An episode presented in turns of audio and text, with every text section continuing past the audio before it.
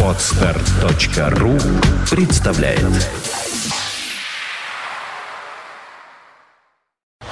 You are listening, you're listening to Internet Radio Fontanka эф эм. Fontanka эф эм.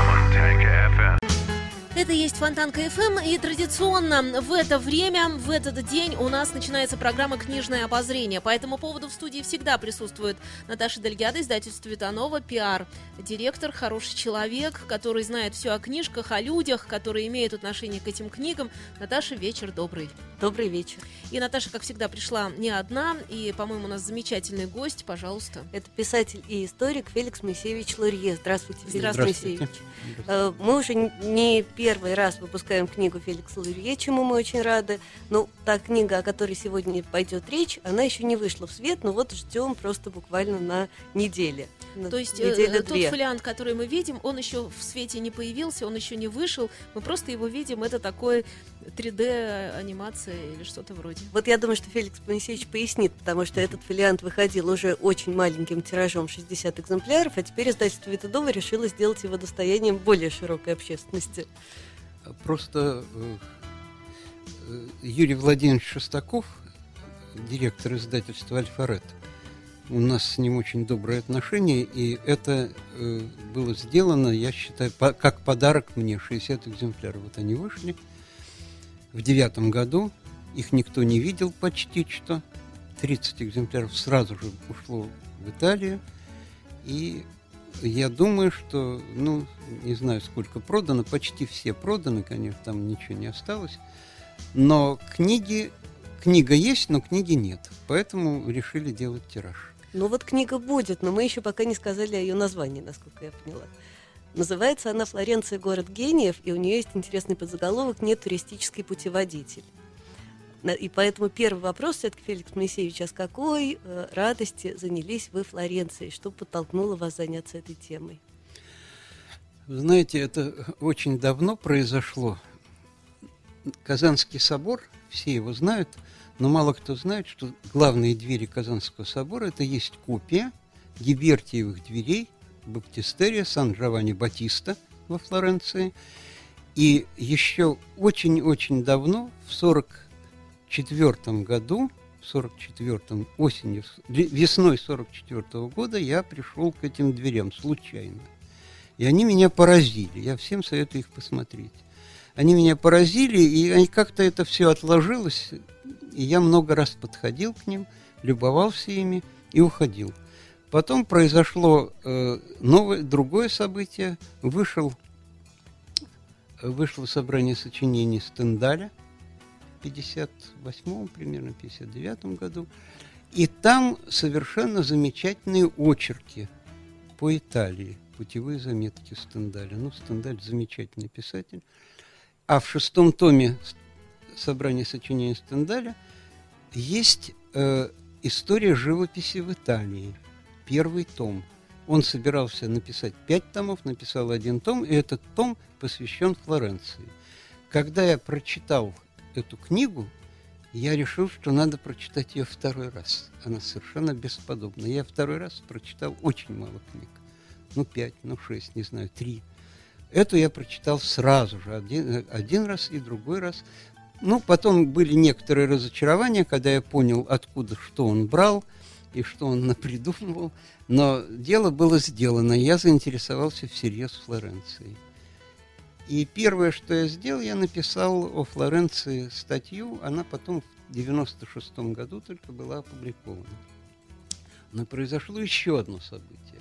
В тысяча девятьсот шестьдесят втором году вышла книга, замечательная книга Прокофьева, которая называлась, по памяти говорю, «История итальянской живописи». И там, ну, представляете, шестьдесят второй год, какого класса, какого сорта иллюстрации, очень плохие. И там были иллюстрации с э, фресок Мазаччо, Томазо Мазаччо, флорентийца, которые меня совсем убили. И, правда, когда я приехал во Флоренцию первый раз, я побежал сразу же в капеллу Бранкаччи, посмотрел и разочаровался. Ну, разочарование очень, очень понятное было. Очень узкая капелла, отойти не пускают, не пускают к фрескам. Их можно видеть только наискосок, они искажены, и потом они прилеплены друг к другу. Но самое главное заключается в том, я потом понял, я сначала понять не мог, почему я, мне понравились плохие черно-белые иллюстрации и не понравились подлинные фрески. Потом до меня дошло. Была реставрация. И реставрация, на мой взгляд, наши реставраторы лучше итальянских. Это странно может показаться. Итальянцы лучше нас относятся к искусству, к своему. А реставраторы наши лучше. А что такого плохого они делают? Они зареставрировали. Если хотите, я вам могу показать. Был такой замечательный человек, э, Иван Фёдорович Бецкой. Бецкой, не, не, извините, Бецкий, Бецкий, Бецкой, это Иван Иванович Бецкой, угу. Это другой человек. Бецкий, который жил, он приехал во Флоренцию, путешествуя молодым человеком, там, там жил. И э, собирал коллекцию э, всякого рода вещей, которые относятся к истории Флоренции. А потом он подарил э, сто, примерно сто двадцать пять томов, переплетенных в свиную, белую свиную кожу, нашей публичной библиотеки. Это материалы по истории Флоренции. И там оказались фотографии тысяча восемьсот восьмидесятых годов, то есть до реставрации, черно-белые фотографии. Если хотите, я могу показать разницу между теми черно-белыми фотографиями и фотографиями цветными, которые сделаны сейчас. Мы очень хотим, и мало того, мы специально так выстроили план, чтобы можно было показывать книгу, раскрывать ее, чтобы было немножко видно тем, кто настраивается на видеопоток фонтанковский нашей программы. Все, и удивительно сейчас шелестят страницы. Я, и я даже кверх ногами не, вижу, как это красиво. Не заложил, сейчас, сейчас, сейчас я найду. Ну, вообще, очень вот. Многие жалуются на итальянских реставраторов. А сами итальянские по поводу... реставраторы вот, что вот, думают? Пожалуйста, посмотрите, вот это вот изгнание из рая, угу. И даже веточки нет, и даже э, выражение лица э, у Адама совершенно другое. Это э, не самый, может быть, удачный пример. Здесь очень мелко, э, с этой стороны, э, фотография резко отличается от э, старой фотографии. А если бы вы посмотрели большие, э,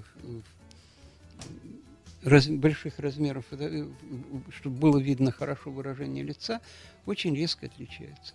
Но, тем не менее, великий Мазаччо, Мазаччо родился в тысяча четырехсотом году, в двадцать восьмом он умер.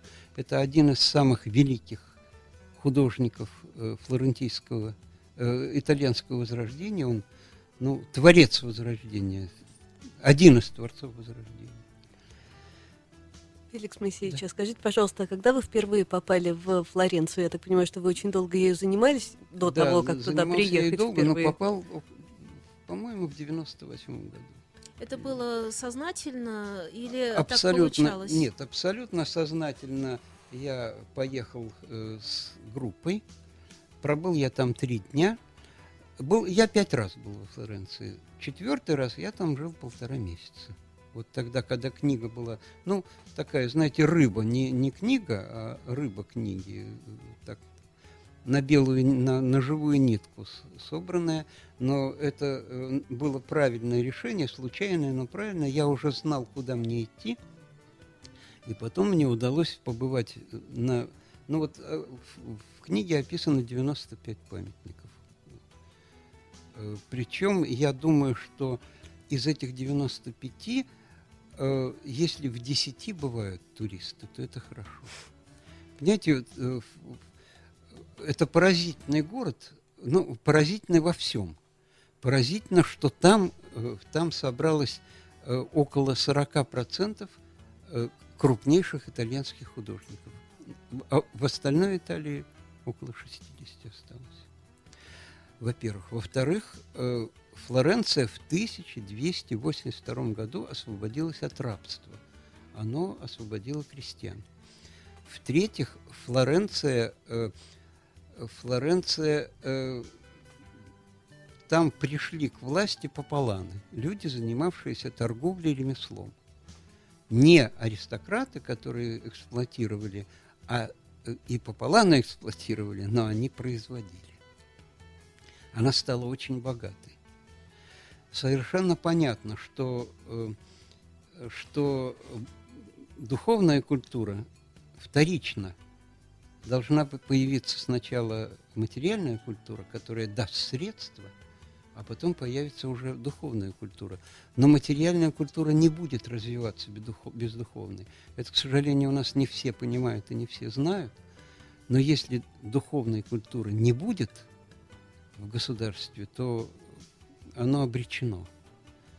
Это, к сожалению, понимают не а все. А в какие сроки такое государство уходит? Примерно. Вы знаете, все по-разному. Все по-разному.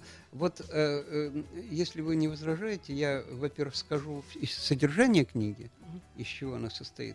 И, во-вторых, я э, обратить хочу ваше внимание, ну, э, скажу сначала, из чего состоит. Первая глава, и э, это загадочные, э, загадочные Апеннины, там пунктиром история Апеннин и Флоренции, именно пунктиром для того, чтобы подойти к Ренессансу. До э, Великого итальянского Ренессанса был Каролинский Ренессанс, это Карл Великий, это девятый век э, франкское государство. Потом был э, Ренессанс Атонов, Ренессанс, э, это десятый век. Потом был в двенадцатом веке, э, ну, это так условно можно назвать Ренессансом, когда появились университеты. И, например, первый университет, как известно, был в Болонье открыт.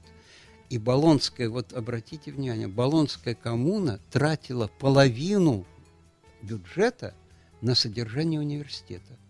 Они понимали, что университет вытащит Болонью. Так оно и произошло. В Болонье поехали. Поехали умы. А итальянский Ренессанс начинается э, в тысяче... Ну, так, все, разумеется, условно. В тысяча двести тридцатом году, двести тридцатом — двести пятидесятом, это прото-Ренессанс, то есть до Ренессанс. Потом он э, переходит в Триченто, это трехсотые — тысяча трехсотые годы. Потом... Э, Кватраченто, тысяча четырехсотые годы, то есть весь пятнадцатый век. Это мои любимые художники, это самое любимое время, самое замечательное. Вот кватротенчист, первый кватротенчист Мазаччо. Кстати, Мазаччо – это прозвище.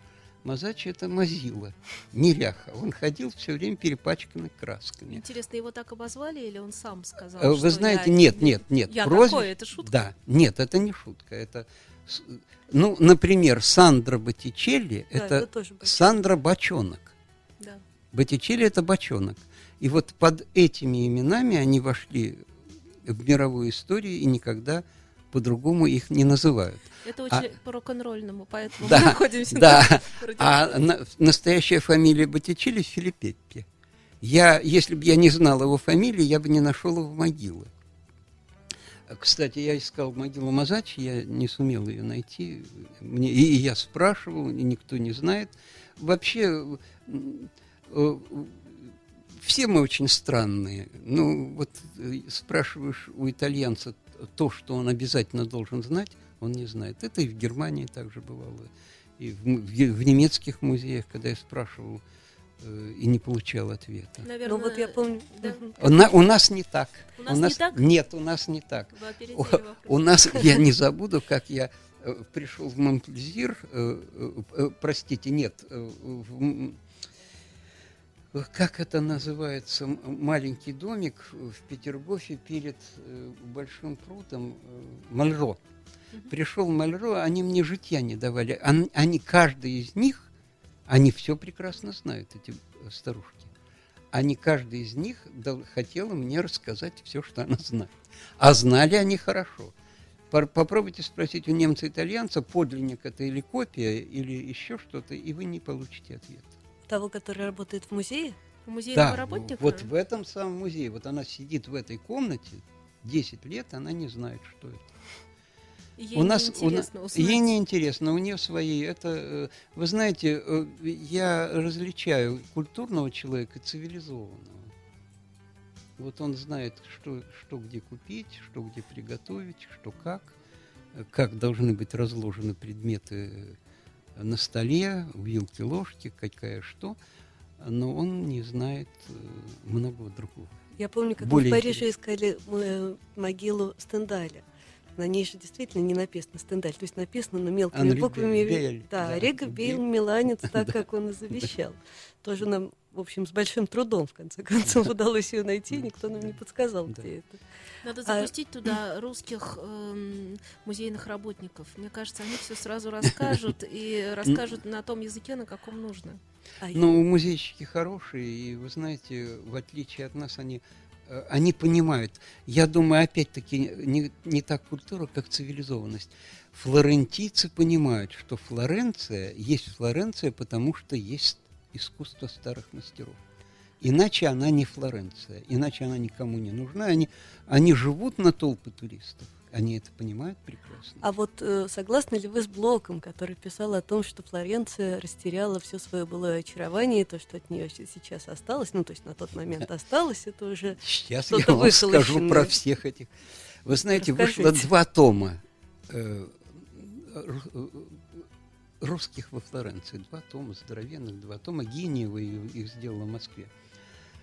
Меня, знаете, что поражает? Меня поражает, что доброго слова там не говорят. Многие, Чайковский все время ругается, что все не так. Фанвизин, что ему кажется, что, что грязно. Да, все грязно и ужасно. Я перечитал очень много. Было несколько только человек. Розанов замечательно писал. Розанов. Угу. Он, он, причем, вы знаете, он замечательно писал о католицизме.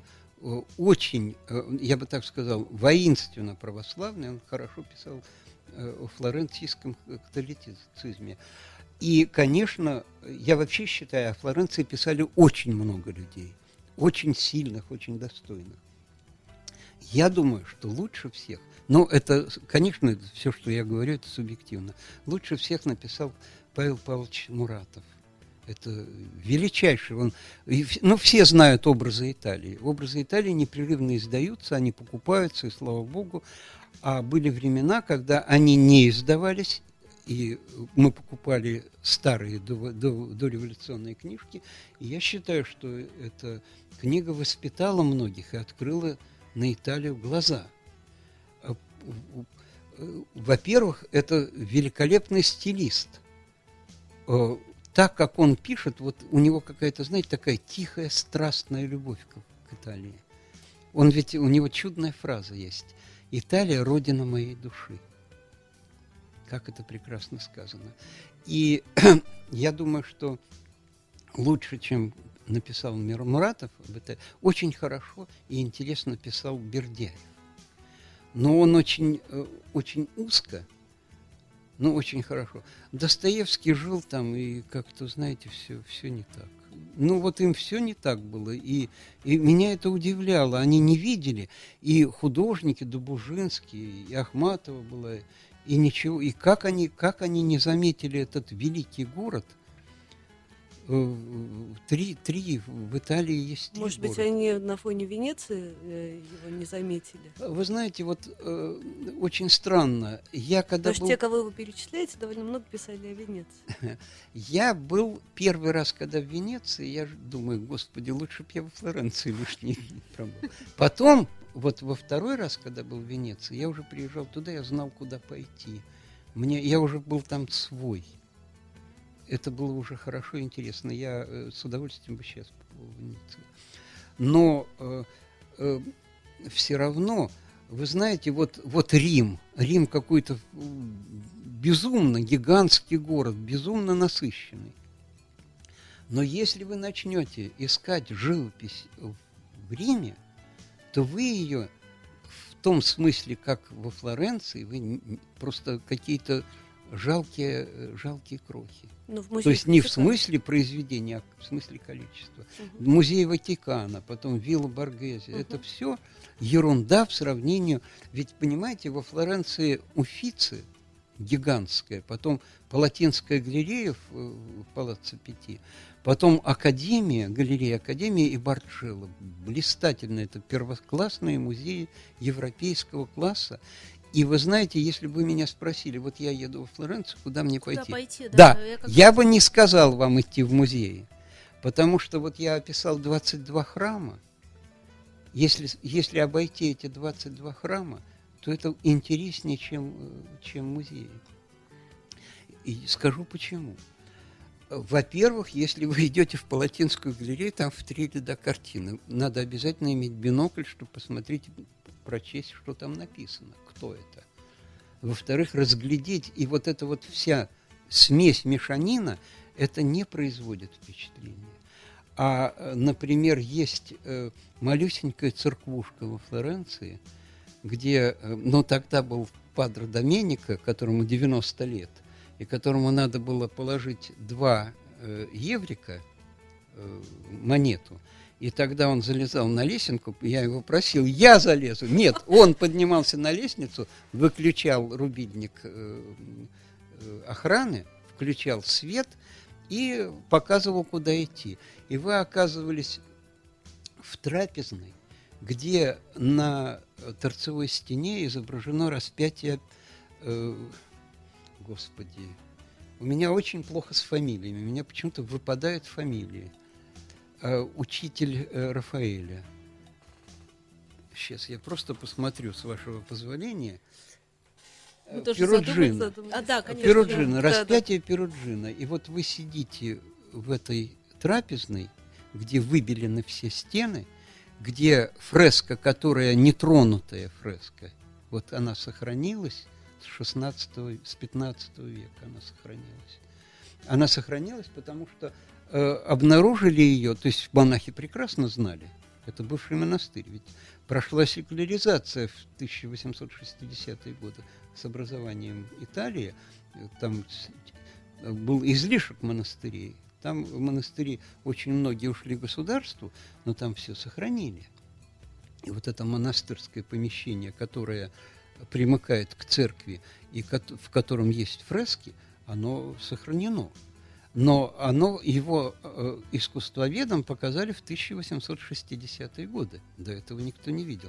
И первое определение было, что это Рафаэль. Я э, Рафаэля не так чту, как э, у нас принято. Я считаю, что это, ну, это гениальный, но очень холодный художник. А Перуджино не был холодным. Перуджино был такой разгильдяй, и он не очень верил в Бога, и он хулил Бога, и Бог знает, чем занимался. И Перуджино был живой человек в сравнении с Рафаэлем. Вот он праведный очень, его все любили, потому что он никому не перечил, он совсем соглашался, у него не было собственного мнения. И посмотрите его вылизанные картины, посмотрите Перуджино. И это Перуджино. И когда вы сидите в этой трапезной один на один с этим творением, то это, понимаете, это ни с чем не сравнить. Никакой, никакой музей этого дать не может. И Зна- таких много. Значит, нужно там оказаться, попросить вырубить рубильник. Да, надо прийти. Но вот вы знаете, что я очень горжусь тем, что здесь... Я не зря есть второй заголовок «Нетуристический путеводитель». Потому что здесь еще есть справочный аппарат и есть таблицы, где вот все девяносто пять этих памятников перечислено, перечислены их адреса, телефоны, часы работы и цены. Но, правда, там есть ссылка, что не ручаемся, потому что цены могут быть э, разные, пере, по, измениться могут. А э, еще здесь, там, где требовалось, есть планы. И очень удобно пользоваться этой книгой, потому что вы... Вы можете прийти в храм и не найти то, что вам хочется увидеть, и вы знаете, что это есть, вы найти не можете. Если у вас есть план под рукой, то вы все это... Феликс Моисеевич, да. Если все-таки спрашивать про музей, если настаивать на том, чтобы вы посоветовали, какой музей вам больше всего нравится во Флоренции, вы, да, знаете, в какой стоило бы пойти? Я, я вам скажу. Очень, очень особенный музей – это Барджелло. Барджелло – это музей скульптуры на первом этаже, и на втором и третьем этажах в основном это прикладное искусство. Он интересен тем, что он в интерьерах. Интерьеры также работают, как и экспозиция. Это одно целое. Есть второй музей, очень маленький, да Винцати. Это музей э, жилища пятнадцатого века. Вот в палаццо да Винцати он находится. Там он бесплатный, там никого нет, никогда, там всегда пусто, и там очень интересно. Вы ходите по пустым, это очень важно. Когда вы врываетесь с оравой, когда э, все эти бабушки сидящие кричат, разговаривая друг с другом, это, это не преувеличение, и когда вот сумасшедшие эти гиды несутся, и все, и, и, и, и нет воздуха, и нечем дышать, и вы не можете остаться один на один с картиной, все мелькает, это, это убивает. Если вы пойдете в Уффици, надо идти, но надо прийти за полчаса до открытия и встать в очередь. Тогда вы будете в первой пятерке, и вы хотя бы часть пройдете нормально. И, конечно, заранее надо изучить план. Очень интересный музей Академии, потому что там Давид. Сколько бы мы ни видели копий Давида, это копии. Даже если сейчас самой великой техникой, там, какой-нибудь там особенной техникой сделают копию, это будет все равно копия. Я, я не мистик, но там есть душа Микеланджело. И потом, понимаете, в чем, в чем гений? Гений видит микрон. Он видит тысячную поворота, тысячную градуса. Он все видит. Он, он чувствует э, э, свое произведение, как никто и никогда. Я могу привести примеры, э, э, которые меня когда-то поразили, если хотите. Э, когда в девятнадцатом веке изобрели фотографию, и в России начали делать э, э, фотографии репродукционные, то надо было до того, как сфотографировать картину, надо было ее скопировать в черно-белой гуаши. Тогда получалась хорошая фотография. Крамской, великий художник, халтурил, то есть, ну, зарабатывал на том, что он переводил в черно-белую гуашь э, картины. И вот он делает Ге, э, «Тайную вечерю», и Ге приходит к нему, и Ге находит места, где надо подправить кого? Крамского. Понимаете, э, э, гений свой... Э, свое произведение видят как никто. Как никто. И э, очень интересная академия, музей академии. Они все интересные, но, но вот толпа. Толпа. И там, конечно, там Давид замечательно стоит. Я очень горжусь фотографией у меня. Тут подлинного Я вообще Давида. Понимаю, что этот путеводитель, его, несмотря на то, что довольно объемная книга, и вес у нее приличный, но вот именно с нею и нужно путешествовать. Ну, я на вашем месте так бы и поступил. Зато это чрезвычайно удобно. Можно такую сумку через плечо, и прекрасно. Да, и, и будете, и, и будете, и не надо будет делать зарядку. Ну, можно пытаться а, как-то выучить наизусть заранее. Нет, не нужно наизусть. Нужно путешествовать с этой книгой, потому что если э, путешествие получается нестандартным, и если те места, где нужно побывать, это не просто, действительно не туристический справочник, то, мне кажется, данная я, книга... Я еще могу вам показать. Я вы листаете, очень, очень горжусь смотреть. Вот этим планом. Это план, на который нанесены все вот эти вот памятники культуры. Угу. Они все нанесены, ну, кроме, кроме, кроме предместий. Потому что я еще был там в восьми предместьях, где вот виллы Медичи были. Это очень интересно. Потом э, там есть э, э, одно совершенно бесподобное предместье, это э, Сатиньяна. Это все на автобусе, двадцать-сорок минут. Где, была, э, где находится вилла Итатти, она называется Итатти, и в ней жил Бертсон, это э, наиболее признанный в мире авторитет по итальянскому ренессансу. Он, кстати, родился в тысяча восемьсот шестьдесят пятом году под Вильнюсом, а семья его вывезла в тысяча девятьсот семьдесят пятом году. Он прожил девяносто пять почти лет. И он был очень авторитетен и очень хорошо зарабатывал, потому что его э, атрибуция была бесспорной. Если он атрибутировал, то это э, никто не посмеет э, возражать против его атрибуции. И у него совершенно бесподобная вилла, к сожалению, там не позволяет. Это он завещал Гарварду, он окончил Гарвардский университет, завещал Гарварду, и там не пускают, не, не, не позволяют фотографировать. Но это надо, я тут об этом, обо всем написал. Не обижайте меня, пожалуйста, это не путеводитель, это не туристический путеводитель, тут одна глава путеводитель. Тут ведь э, вот первая глава, я вам сказал, вторая глава – это «Медичи на службе Ренессанса», где показано, какую громадную роль играет заказчик. Гениальные заказчики были Медичи, по крайней мере, три из них. Они все были замечательные заказчики, они все замечательно относились к искусству, они, э, они зарабатывали и тратили на искусство. Вот Козимо Старший, первый правитель Флоренции из Медичи, он примерно три флорентийских бюджета из своих денег отдал. Но он зарабатывал на Флоренции, понятно, но он был он мудрейший человек, был, его очень любили. И, кстати, вот, вот, понимаете, это совершенно другая жизнь. С кем дружил Медичи? Медичи дружил, вот владелец, можно сказать, владелец Флоренции, он дружил с Донателло, самым большим скульптором того времени. И похоронили их рядом. Сначала похоронили э, Козимо, и рядышком, вот в крипте Сан-Лоренцо, похоронили э, его.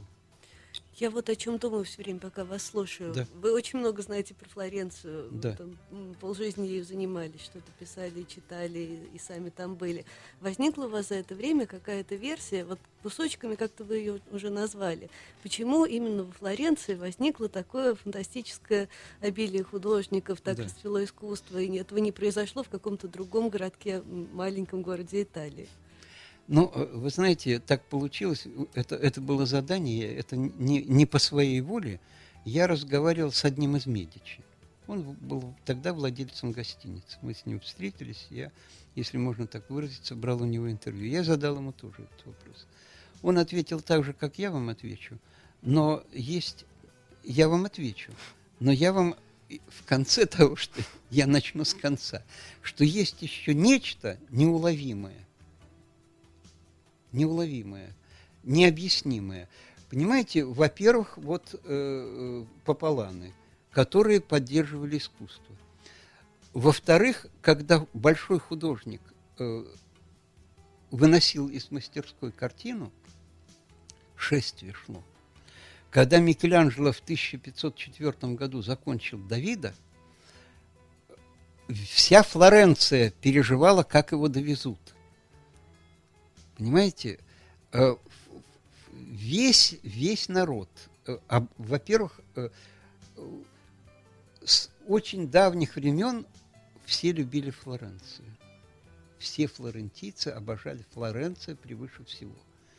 Во-вторых, они все видели, что очень богатые люди очень много дают на искусство, на поддержание художников, и не только художников, и философов, и поэтов, ну, гуманистов. И это, и, и это культивировалось, и я думаю, что это живо до сих пор. Я, я не разговаривал, я не в состоянии, то есть мое владение языком не то, чтобы разговаривать с флорентийцами. Но я уверен по тому, как они относятся. Далее. В это время был какой-то поразительный дух соревновательности. Соревновались художники между собой. Вот честолюбие играло в хорошую сторону. Ну, правда, и резали, и было много чего. Цехи, которые поддерживали, которые, у которых сосредотачивалось богатство, сосредотачивалось, цехи э, соперничали за то, чтобы э, оплачивать искусство. И очень, понимаете, вот, вот пример опять с Микеланджело, это проще всего. Микеланджело заказали Давида. как известно, он делал Давида из э, того куска мрамора, который пролежал сто лет, который испортил э, другой скульптор, и никто не верил, что он в состоянии из, из этого куска единого сделать, он сделал.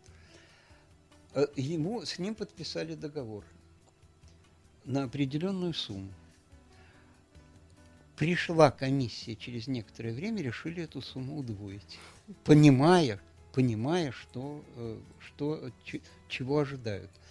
Причем цех оплачивает, а комиссию собирают из крупнейших художников. Туда не идет человек, который умеет обрабатывать шерсть. Туда идет нанятый цехом художник, который в состоянии оценить. И он оценивает. И, и был культ искусства. Там, ну, ну, понимаете, каждый тысячный там творил. И каждый сотый остался там, каждый, ну, в общем, каждый тысячный остался, все творили. Количество мастерских неизвестно. Известно, сколько было там магазинов мясников. Сколько было магазинов ювелиров, там все известно, сколько было э, нотариусов, врачей, все известно, сколько мастерских нет. Их было очень много. Это, это, это поразительное время, это, причем, понимаете, еще непрерывное везение с, с людьми, от которых зависит судьба Флоренции. И когда Флоренция была, ведь, понимаете, дом Медичи, это банкиры были, крупнейшие банкиры в Европе, они были, дом Медичи был хорошо известен всей Европе, и когда Медичи поняли, что время их ушло, как, как банкиров и как политических деятелей, они поняли, что им надо опереться на искусство. И Уффици в самом центре города. Уффици строили как здание для управления городом. Козимо Первый. И потом, понимаете, там была, там была и с одной стороны была тирания, а с другой была демократия. Например, Вазари, великий Вазари, я считаю, что это очень большой... Он, он очень большая личность, я бы так сказал. Это человек, первый искусствовед. Человек, который написал пять томов э, флорентийское, флоренти, э, простите, итальянского искусства. Он, он был автором, он дружил с Козимо Первым, он был автором э, Уффици. Это замечательное здание, это великолепное. И э, э, ему, Медичи, ему заказали коридор, который бы шел из Палаццо Питти, рядом Палаццо Питти, где э, в то время... были все органы управления. Из Палаццо Питти, из Палаццо, извините, из Палаццо Веккио в Палаццо Питти, где они жили. Это довольно далеко. Я могу показать, есть, есть фотографии этого коридора. И коридор, который шел через Понте Веккио, через мост, вот этот знаменитый мост, а там стояла башня, которая принадлежала семейству Манелли. И Козимо не смог убедить Манелли продать для башни для разрушения. Манелли не продал, и ничего ему не было. Собственность есть собственность. И коридор, вот вы посмотрите, он, он обходит, коридор обошел башню Манелли и пошел дальше. И они очень ценили искусство.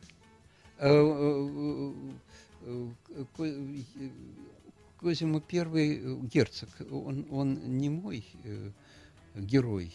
Мои герои – это Козимо Старший и Лоренцо Великолепный, хотя у Лоренцо там много чего было. Я думаю, что больше всех я… Лучше всех отно, отношусь к э, Козимо Старшему, который правил с тысяча четыреста тридцать четвёртого года по смерть в шестьдесят девятом году. Это был… Очень мудрый человек, очень глубокий. Он правил, и никто не чувствовал э, его руки, его власти. Он, все демократические учреждения работали, которыми он очень умело управлял. И никого другого они видеть не хотели. И когда он умер, то править Флоренцией стал его сын Пьетро. У него было прозвище Подагрик. Они все имели прозвище. Пьетро Подагрик, он был очень больным человеком. А потом стал Лоренцо Великолепный. Это все шло по инерции, потому что Лоренцо просто разорил дом Медичи. Он не умел управлять. Но э, был один кузнец, к которому пришел Лоренцо Великолепный, который, который был очень авторитетен во Флоренции, несмотря ни на что, он был действительно блистательный человек, и попросил его изготовить что-то, ему там понадобилось. Тот сказал: в очередь, в очередь. А прозвище этого человека было «Задаток». Задаток. Он без задатка ничего не делал. Там, ну, Учела — это птичка. Паоло Учела — птичка. Ну, Сарто — это портной, у него отец был портной. Герландая, великий Доменико Герландая, его отец изготавливал гирлянды. А Вазари — это сосуд, кувшин.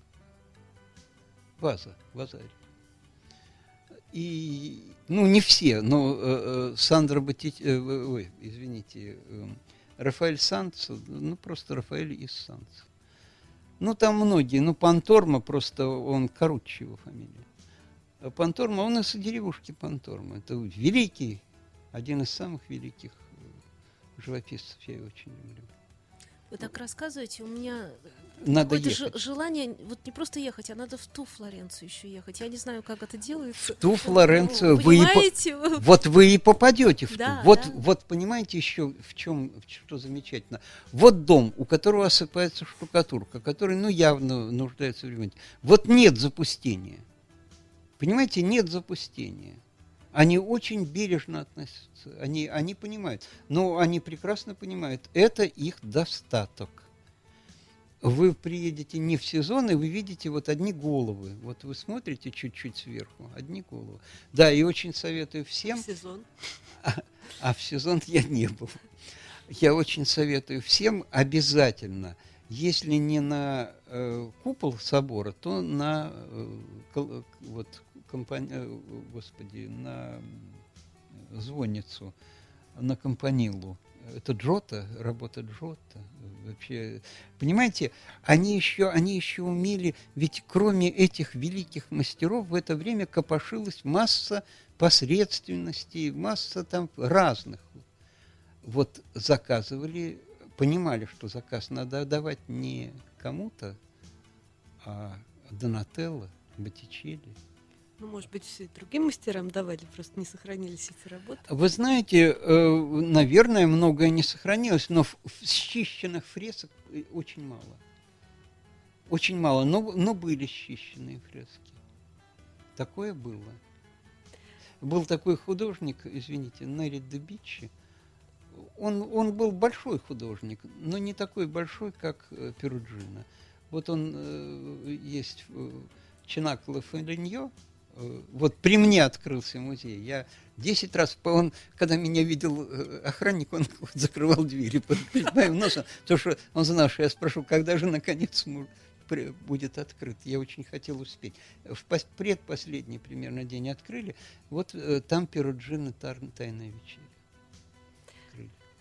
Я вот хотела уточнить по поводу состава книги. Вы все сказали или вы нет, остановились? Нет. Вот значит, мне тоже кажется, после Медичи на службе Ренессанса большая глава «Великий город», вот это не туристическая часть путеводителя, потом небольшая глава «Русские во Флоренции», их было много и были замечательные, которых любили, уважали. Например, герб Демидовых на фасаде Санта-Мария-дель-Фьоре, собора, кафедрального собора. А каким образом?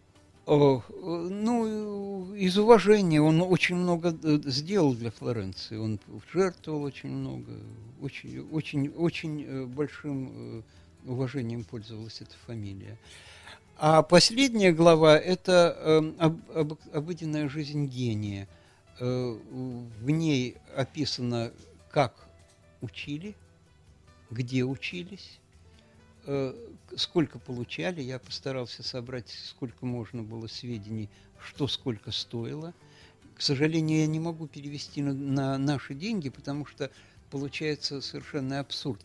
Через флорины, флорин весил, я знаю, сколько весил флорин золотой, но если перевести в золотые цены, то все рушится, не получается. Но меня... флорин же, слово Флоренция, не связано. Что? Флорин со словом Флоренция. Да, связано, а флорин начали выпускать да. во Флоренции. Сначала да. ходил талер немецкий, а потом его прогнали угу. и сделали сначала серебряный флорин, потом сделали золотой флорин, который был вот как сейчас доллар, например. Во всей Европе, да. да. И вот в обыденной жизни там... Э, И там и о них, и где они жили, и как они жили, и кто, кто сколько получал, это и, и, и, и, и. Ну, в общем, может, что-то упустил. Нужно эту книжку обязательно прочесть. Нужно эту книжку Я бы вам советовал. Найти. Да. да. И это совершенно потрясающая и, книга. Да, и вы знаете, что это, конечно, смешная мечта. Мне бы очень хотелось, я не люблю этого слова, которое я произнесу, очень не люблю, элита. Это что-то такое с душком. Но если бы наша элита читала, там очень много очень полезного отношения. Понимаете, вот там еще что, о чем я не сказал, и что очень, по-моему, важно.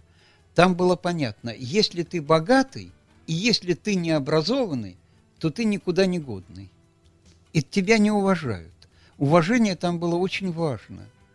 Престиж. Тратили огромные суммы на э, образование. Э, вот э, Козимо Старший, он изучал греческий. Он считал, что... Ну, латынь знали все. Он считал, что надо изучить греческий. У него в монастыре Сан-Марко была своя келья, он туда уходил, и там от, к нему никто не приходил. Он там... И, кстати, Фра Анжелик, это один из величайших художников, это он его туда затащил, в Сан-Марко. Сейчас в Сан-Марко есть церковь, которая осталась церковью, а в монастыре там музей Фра Анжелика. Это тоже велико. Музеев, ну, например, понимаете, вот вы идете рядом, очень близко от... Сан-Марко есть музей, который называется Скальца. Это остаток от монастыря Скальца. Скальца – это босоногие. Они должны были, когда были праздники Богородицы, в любую погоду они шли босиком. И, и там Сарто, фрески Сарто. И вот туда тоже бесплатно, я очень любил бесплатно, очень дорого стоит музей. И вы приходите, вы должны записаться в книги. Я был там три раза в течение полутора месяцев. Я бы там каждый день, но времени жалко. И на этих трех, на вот этом развороте все три раза расписался я. Почти никого там не, нет. Надо знать, куда идти.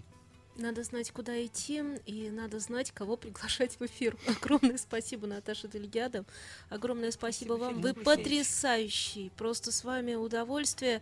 И ну, я не, сейчас... то, что... я краснею. Не то, что время пролетело незаметно, а его не хватило. Да. И мы вас очень просим пожаловать к нам еще. Если вы будете настойчиво звать, то... Мы будем. Спасибо большое. You are listening. You're listening to Internet Radio Fontanka эф эм. Fontanka эф эм. Fontanka эф эм. Fontanka эф эм. Fontanka эф эм. Скачать другие выпуски подкаста вы можете на podster точка ru.